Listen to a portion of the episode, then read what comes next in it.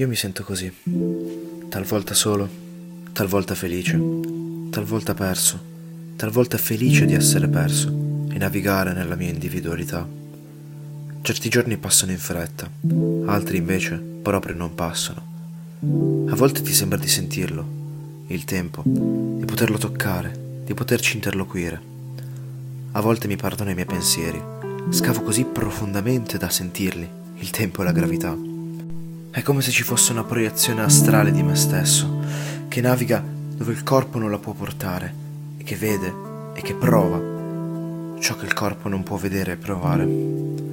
Talvolta il viaggio è buio, è rischioso, puoi rischiare di non svegliarti più, di non vivere più. Il tempo sembra essersi fermato. E poi di colpo apri gli occhi e ti risvegli, sei di nuovo lì. Puoi toccarti e sentirti.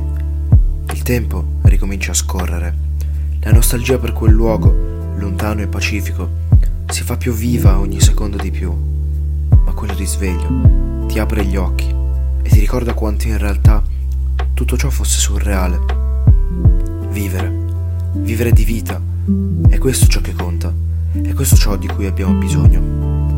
E alla fine, la solitudine, la nostalgia per quel luogo lontano saranno un ricordo perso nel flusso del tempo come